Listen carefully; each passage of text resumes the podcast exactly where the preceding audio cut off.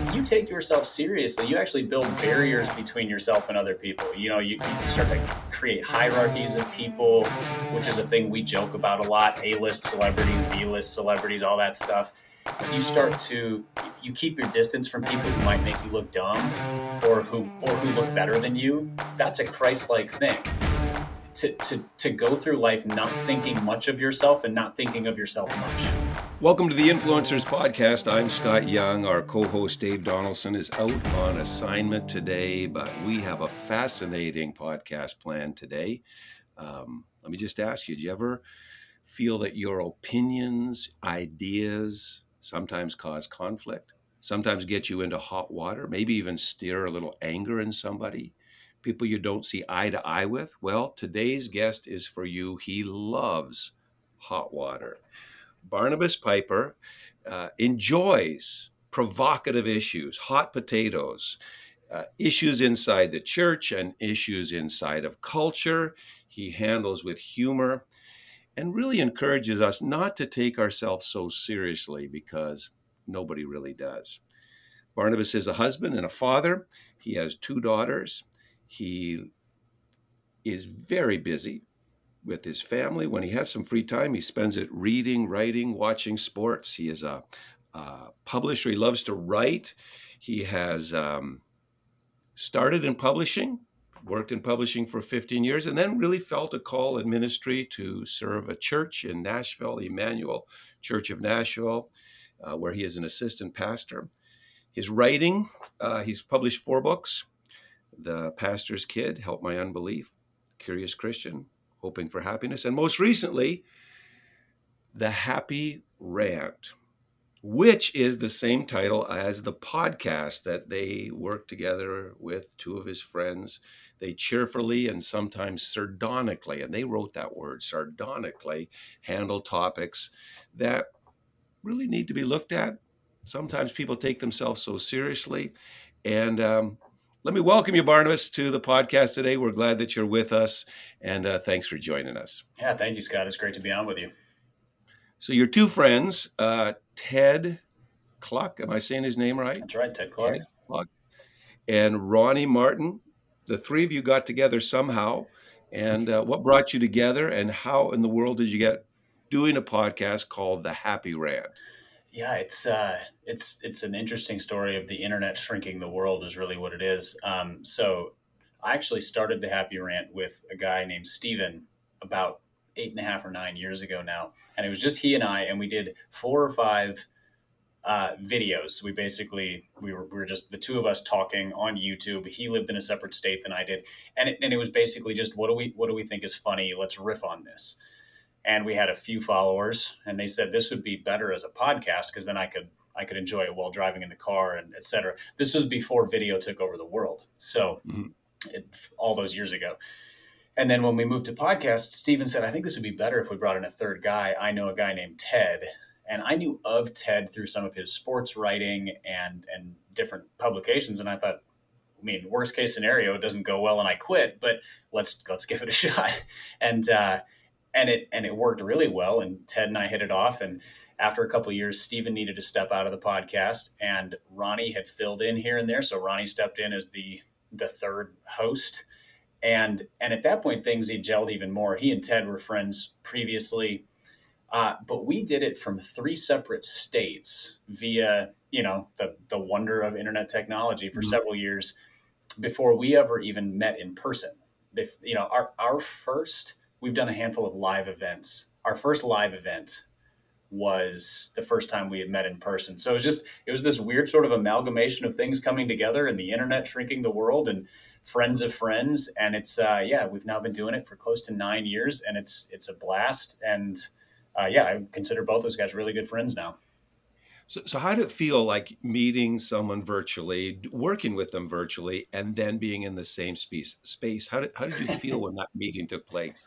It's uh, it was it was exciting, and I was it, I, I, honestly I was nervous. I was like, what what if they are not at all as pleasant and fun to be around in person as they are online? You know, because there's an element of podcasting where we, we are genuine, we are ourselves, we are honest, but you're not your whole self while talking about a topic on a microphone.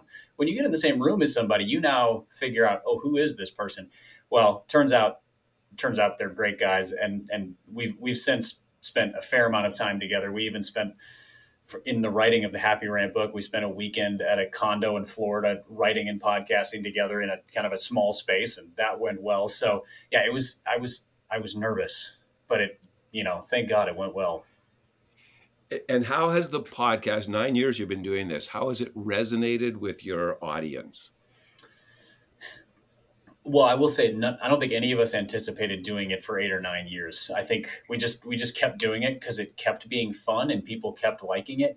What we've discovered is, especially in, in you know, Christianity has sort of tribes or camps. All of us are pretty familiar with the more kind of conservative evangelical and and more reformed camp. That's where we've kind of been the last 10, 15, well, for me, my whole life, for those guys, 10, 15 years.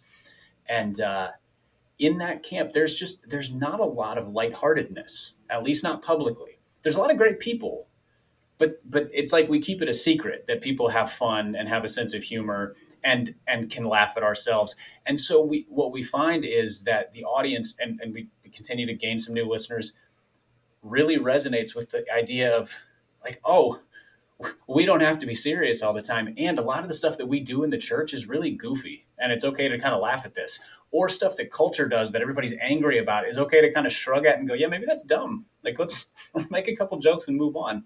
And, uh, and I think it kind of gives people permission to take a deep breath and laugh a little bit, which is kind of what we're going for. So, did you write the happy rant? What is it? Amalgamation. The three of you kind of said, "Hey, here's the topics we're going to do." Did everybody write a little bit? You like to write. Mm-hmm. Did you do most of the writing? How did that work out? Well, actually, all three of us are published authors on, on okay. in our own right. So all of us have written books. Ted and Ronnie had actually co-authored together previously on a couple books, and so there's that was another one that I was nervous about because it's one thing to to podcast together where you have sort of a rhythm. It's another thing when you start stepping on somebody else's preferences in their in their creative work.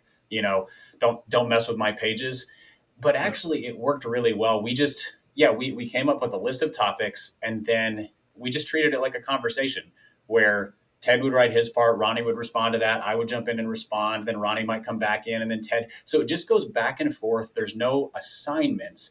The only consistent thing is that Ted kicks off every chapter. He's, I, think Ted's probably the most gifted writer of the three of us, um, certainly the most well published, and he's the host of the show. So he kind of hosts the book where he kicks it off and comes with a story or a take or a perspective, and then throws it and in like, "What do you guys think?" or "Hey, how do you respond to this?" And then we just take it and run. And so it ended up being it, it was a really enjoyable project, and and I think it carries some of the same energy as the podcast but obviously with a little bit more depth because we're able to write through things instead of riffing on them for 10 minutes and then going on. So when you do the podcast, do you know the topic coming into it or is it just like all spontaneous or how does that work? Um, so when the podcast started, Stephen, our founding uh, host, was he was a very he was a planner. So he would come in with a list and he'd be like, "All right, guys, here's the here's the the shtick we're gonna do," and we'd go, "Okay," because he did the work. We're happy to play along. Once Stephen left, we thought none of us want to do homework. So usually it consists of three or four text messages within about 30 minutes of, of recording time saying, What do you guys want to talk about? And sometimes the answer is, I don't know, let's just hit record and see what happens. Um, sometimes, you know, there's something that has come up, you know, recently uh, the passing of Queen Elizabeth was such a cultural phenomenon, and people's response to that were like, well, there, there's a lot there to talk about because we're, we're not always making jokes, and we certainly weren't making jokes about the passing of somebody. We were, however, making jokes about the people who made the passing of Queen Elizabeth all about them, which is the thing that people do. So it so sometimes we'll we'll, we'll all agree on something. Sometimes we just we just hit record and see what happens do you all have that kind of skewed view of the world? And is that just was that there since you were a kid? Did it develop? Did how'd you get there? When you say skewed do you mean like noticing what is weird about well, things? yeah yeah just you look at life a little differently. Um, I, I, think the the intro said sardonically which maybe yeah. you can explain that word because somebody's wondering what that means Yeah, sardonic is it's uh it's it's a little bit like cynical meets sarcastic, where you sort of it's like if you, you picture somebody with like one eyebrow raised, kind of like hmm, it's that that's sardonic, and so it's it's a little bit mocking, but not trying to tear something down.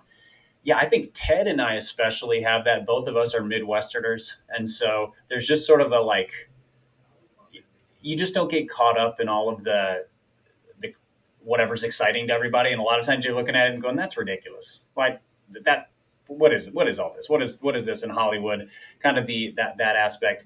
There's a touch of, uh, there's a touch of cynicism in it, but not, none of us are hateful people. You know, it's not like, let's, let's, let's, what's the next thing we can destroy as much as, sometimes there's stuff that the world just gets caught up in or things that famous people do and you're like that's that's weird that's just a that's a that's an odd way to do that. Why would they go about it that way? So yeah, for me, it's been my whole life. I'm a fourth child, which means I spent a lot of time growing up. Uh, a trying to be noticed and b noticing what everybody else did, sort of learning by observation. Uh, Ted's an only child, uh, so he he has some of that and then Ronnie has just been in a lot of he's he's been in he's been in music, he's been a pastor, he's been an author, he's lived in California and Ohio. So he just has observations about like man, the there's a lot of variation out there. And so he just sort of sees things through through all those filters. But yeah, there's an element of all of us just kind of having a similar sense of humor, you know, it, which which is why the podcast worked in the first place because somebody would make a joke and it was it felt like kind of a risk and then the other people would jump in on it and kind of pile on and you're like okay that one worked. We're, we're all on the same page here. So it's real it's just chemistry. Like yeah. you guys have to have chemistry and i guess your audience picks up on that. And i, I think one of the themes is don't take yourself so seriously. Mm-hmm. why do you think people take themselves so seriously and what do you think the value is in not taking yourself seriously? Yeah the our podcast would not work if we took ourselves too seriously because we would sound so pretentious. Um, you know, it, when you build a podcast around poking fun, you have to start with poking fun at yourselves or poking fun at the thing that you're part of. So that's that's kind of where that's our starting point. Is like if if we want to be listenable, well, we have to be people who are willing to turn to turn that mirror around, turn the spotlight on ourselves. Like, okay, well, what's goofy here at, in me?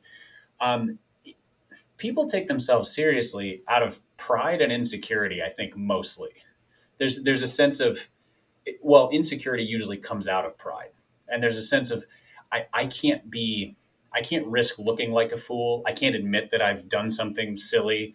I can't you know kind of shrug and be like, yeah, that was that was goofy what I did.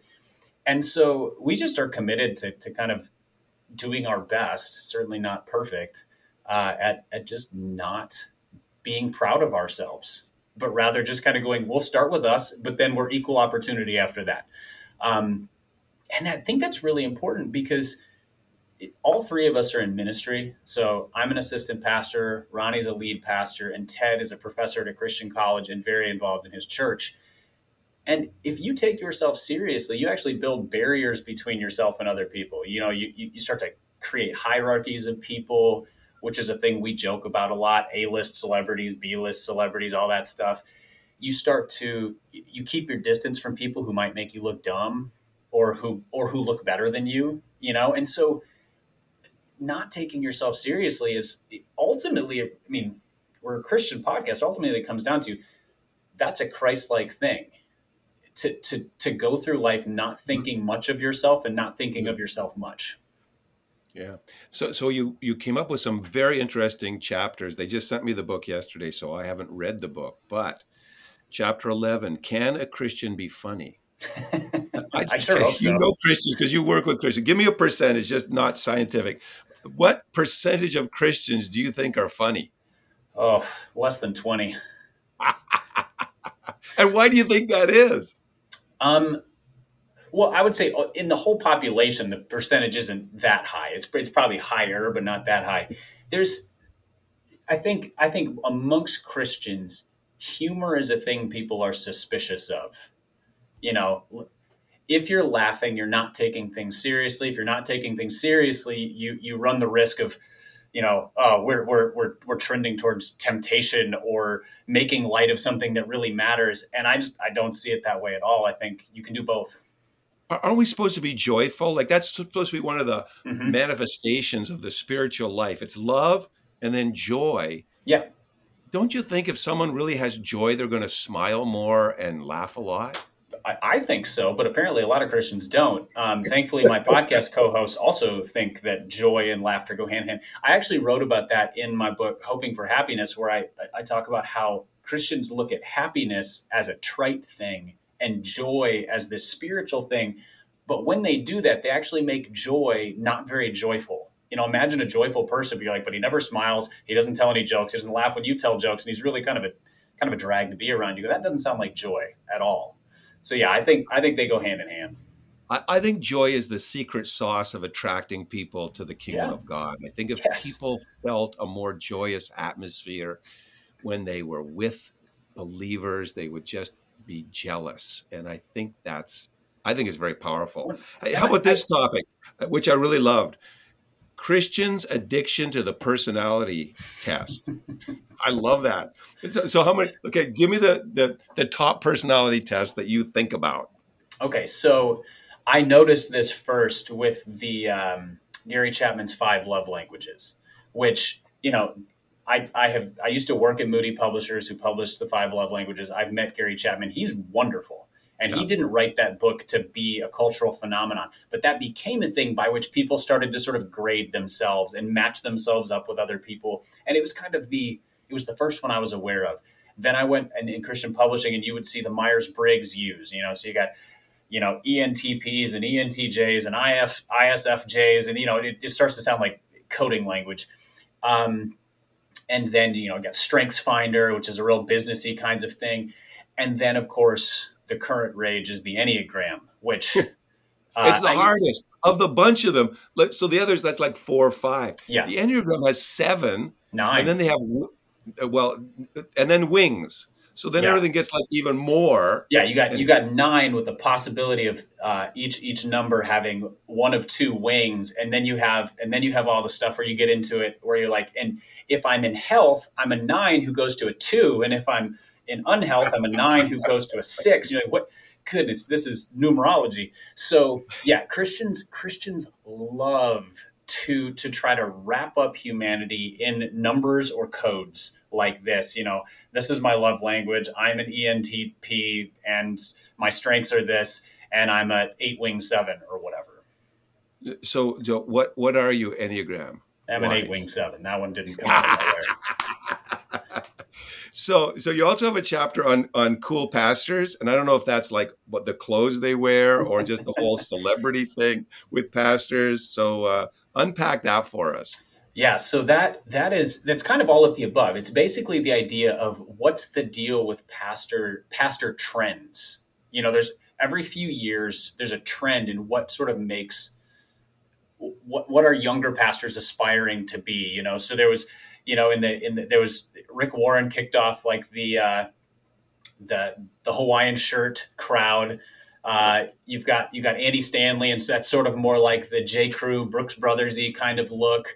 But again, now that's an older generation. We've got younger pastors now. So then you have like the Hillsong uh, look, you know, with the V necks that go all the way down to the navel, and everybody's super fit, and you got the high tight fades. You have the lumberjack pastors with the with the flannels and the big beards, and and you can almost place them by like what what denomination are they in, what church planting network are they in, etc. So there's and what's odd about it is none of that has anything to do with pastoring, but there is sort of a a vibe and a look that it, you know pastors sort of fit into, and it's it's an odd phenomenon. So yeah, we sort of write about like what those things are, and then what's goofy about following popular trends in, in, in aesthetics as a pastor. And people just are not themselves. Rather than living in their own skin, they are trying to mimic somebody else's skin, skin or I, I even preaching techniques. You'll like close your eyes yeah. and go, "I know who you're trying to be," and, and they're and they're better at it than you are. Well, yeah, close close your eyes. Uh, one more chapter because uh, I really like shenanigans. I, I just like the word shenanigans. Oh, it's my. And you have a chapter about. Um, I, I, think you said like holiday shenanigans, but yes. if you you've been around the church, did you grow up in the church? I did. My dad's a pastor, and uh, oh, so I have been in it since I was born. Well, give me some of your shenanigans in church. Yeah, so the chapter is holiday shenanigans. So this has to do with like, you know, Christmas cantatas and Easter egg drops from helicopters and those kinds of things. And we kind of break it down different ways. I mean, as a pastor's kid, I got into all sorts of stuff personally. Like if you want to go personal shenanigans, that's that's a laundry oh, yeah. list. Well, give us give us some of your like top shenanigans as okay. a pastor's kid. Um, well, I mean, basically, I treated the entire church building as my personal playground and snack bar. So that's which is the prerogative of every pastor's kid. If there's any pastor's kids listening, I give you full permission uh, to eat all of the snacks from every Sunday school classroom. You already know which ones have the good stuff. Uh, my first job was as the church as was as a part-time church custodian. So I got a key to the building, which then meant I had access to everything. So used to bring friends over at like 10 o'clock on a Friday night, and we'd go down and you know into the youth room where there was pool tables and foosball tables and just hang out there because it was way cooler than my house. And uh, you know, when I was little, that the all the pews in the sanctuary were basically an obstacle course. You were going under them, or you were going over them, or you were running across them. And uh, yeah, I mean, it was just it was endless in in those ways. In terms of in terms of like churches themselves and this sort of like what what we talk about in there is just how how showy churches get, especially around the holidays, where, you know, it Christmas is this ever escalating. We're going to one up last year with this year's Christmas program, and it's so big and it's so, it, you know, it's so everything. And on it, what I write about in there, that that's actually one of the chapters where I mean, I'm probably in every chapter there's there's moments of sort of heartfeltness, and one of the things I say in there is like I actually don't I don't enjoy the holidays because of how just kind of jacked up and maxed out they are. And the church has played a significant role in that. If we could roll it back to sort of simple and quiet, I would be a lot more inclined to sort of appreciate the meaning of it.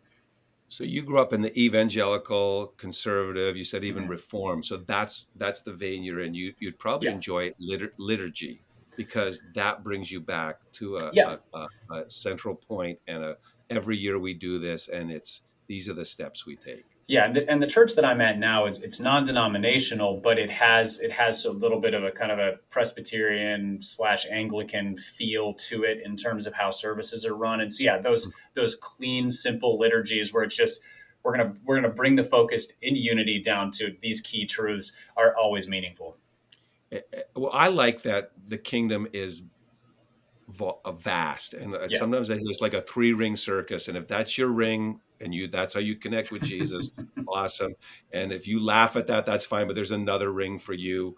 Um, I, I, grew up with Sunday night church, and they used to do this thing where I don't know if they weren't planned for the song service, but they would like pick a number out of the out of the songbook, out of the hymnal.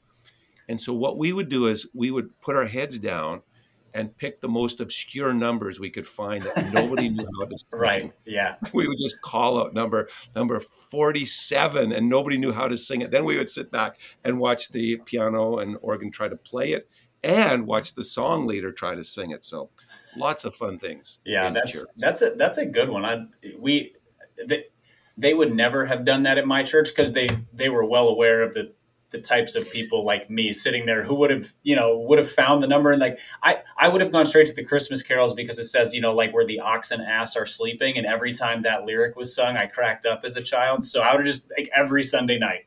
I want that one. That'd be your song. So when people read this book and there are some fascinating chapters we just talked like a few of them but uh, uh, deconstructing faith and uh, political entanglement how to handle that and um, when someone reads this book, mm-hmm. what do you want them? What do you guys, your team that worked on it, what do you want them to walk away with?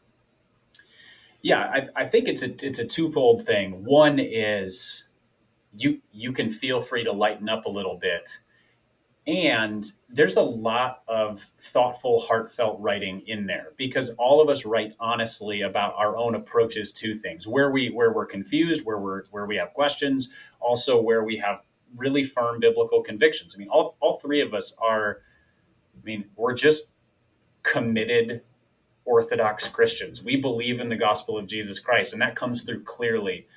But in believing that, it doesn't mean we punt on having a good time as well.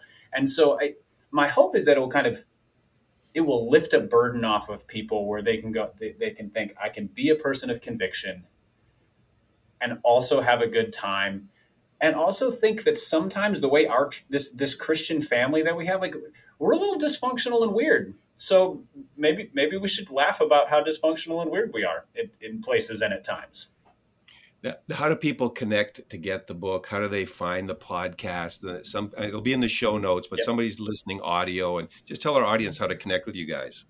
Yeah, the easiest way is uh, we have a website, thehappyrant.com, where you can find all of our episodes. You can find uh, you can find the book there. There's just clear tabs at the top.